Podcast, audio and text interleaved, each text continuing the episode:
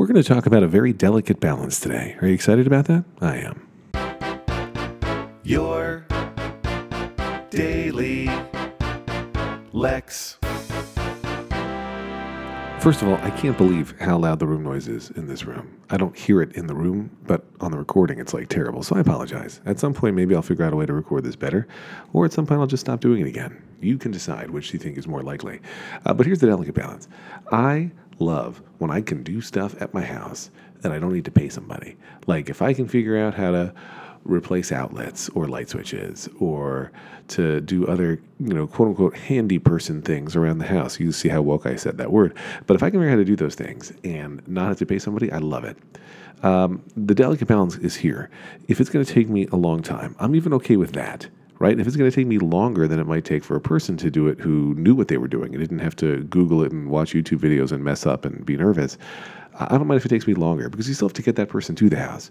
Uh, it's not about the money as much as it is, you know, the pride of getting the thing done. But that delicate balance to me is, in part, I don't want to mess things up. I have no patience to mess things up. So if I screw it up somehow or other, uh, that's really bad.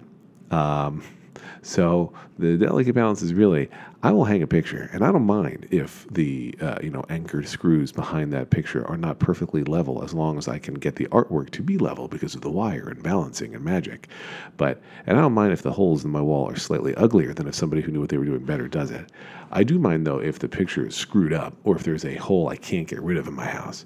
Um, but the pride of getting it done kind of makes me care a little bit less than you might think.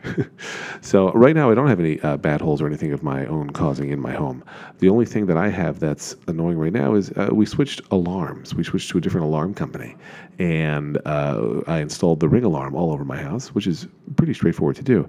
Uh, but I had to remove my old panels, and the new panels from the Ring alarm are smaller than the old panels. So there are uh, some holes where the old wiring was for the old alarm panels.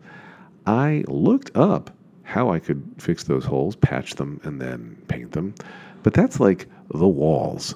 like that's that's the public, easily viewable, on display portion of the walls, and that makes me nervous. So I guess my my point in this now is asking you, dear listeners, do you do you do spackling yourself? Do you do like like legit hole repair? This is like literally where you know electric boxes were put in so that they could do the wiring for the old alarm system. Like there's just straight up hole there. Uh, do you do you do drywall yourself? Uh, I think my answer is going to be no, I don't. But if somebody wants to tell me that it's a super easy DIY project, I will listen and then probably still not do it. Lex.